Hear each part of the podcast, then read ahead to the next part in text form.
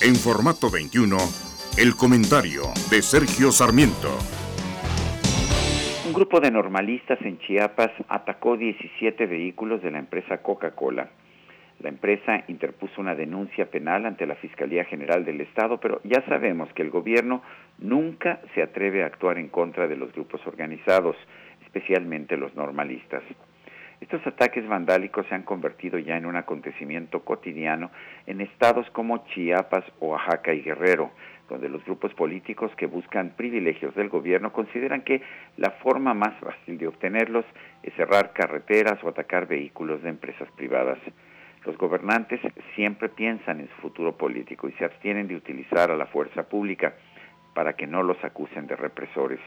Sin embargo, el resultado es que se generan pérdidas económicas constantes que al final se traducen en menor inversión y en una mayor pobreza en estas entidades. Yo soy Sergio Sarmiento y lo invito a reflexionar.